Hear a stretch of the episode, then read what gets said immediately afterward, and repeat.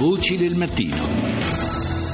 Chiudiamo la puntata di oggi tornando a parlare del caso terribile di Giulio Regeni. Oggi in audizione all'Europarlamento davanti alla sottocommissione diritti umani ci saranno i genitori di Giulio che parleranno, racconteranno la loro storia, cercheranno ulteriormente di sensibilizzare il mondo politico e le opinioni pubbliche.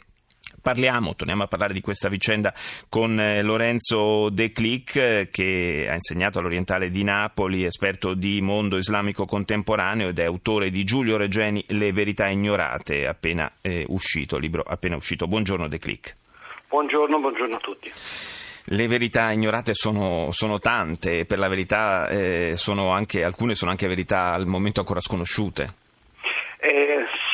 Diciamo che non abbiamo nomi e cognomi e presumibilmente visto l'andazzo, visto anche la lentezza con cui vengono fatte le indagini per evidenti tentativi di rallentarle, purtroppo temo che non li avremo mai oppure li avremo molto tardi. Sì, la pressione c'è, la pressione è stata esercitata e viene esercitata a livello politico dal nostro paese. I genitori sono molto attivi, l'ho ricordato anche appunto la loro iniziativa, oggi l'audizione all'Europarlamento, però da parte egiziana davvero la collaborazione è molto molto scarsa.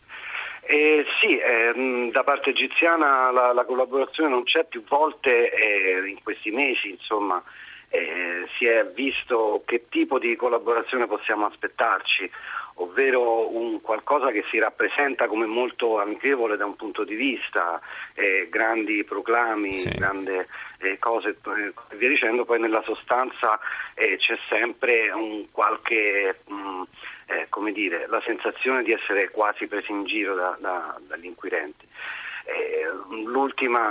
Fra le ultime notizie appunto c'è il fatto che proprio gli inquirenti italiani hanno trovato nelle ultime documentazioni consegnate in maggio le prove del fatto che proprio queste documentazioni erano in contraddizione l'una con l'altra, cioè erano anch'esse state fabbricate.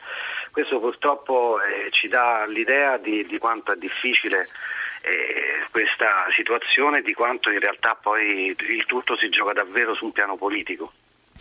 Su un piano politico, ma colpisce anche, devo dire, con una certa amarezza l'atteggiamento dell'università britannica per la quale Giulio stava svolgendo quelle ricerche. Lì c'è stato un passo indietro, una chiusura totale, un rifiuto di collaborare.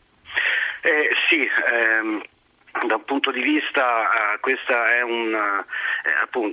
lascia l'amaro in bocca un atteggiamento di questo genere, laddove appunto a parole, anche nelle dichiarazioni ufficiali eccetera, l'Università di Cambridge continua a essere assolutamente in linea con un'idea di voler collaborare con le autorità italiane.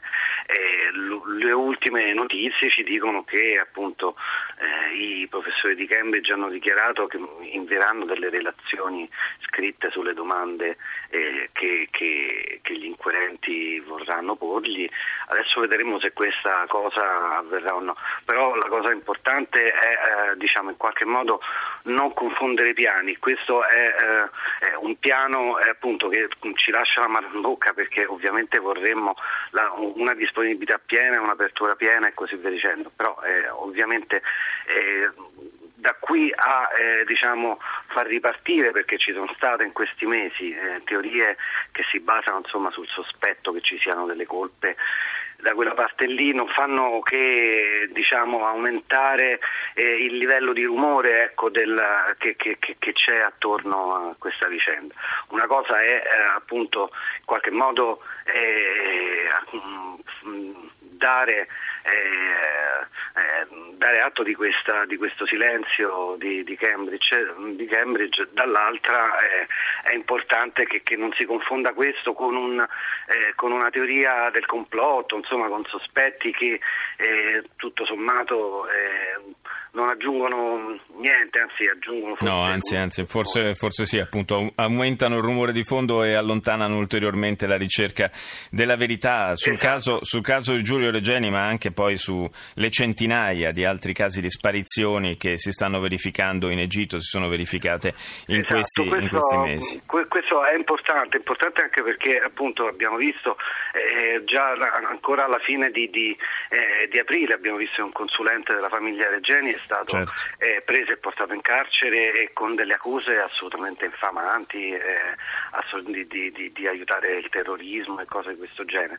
Cioè dobbiamo sempre renderci conto, tenere un po' la barra dritta su questo fatto qui, ovvero che la vera difficoltà poi è lì in Egitto ed è legata alla natura di questo regime che davvero convince poco sul piano dei diritti umani. Grazie a Lorenzo Declich, autore di Giulio Regeni, Le verità ignorate, Linea al GR1, noi ci sentiamo domani.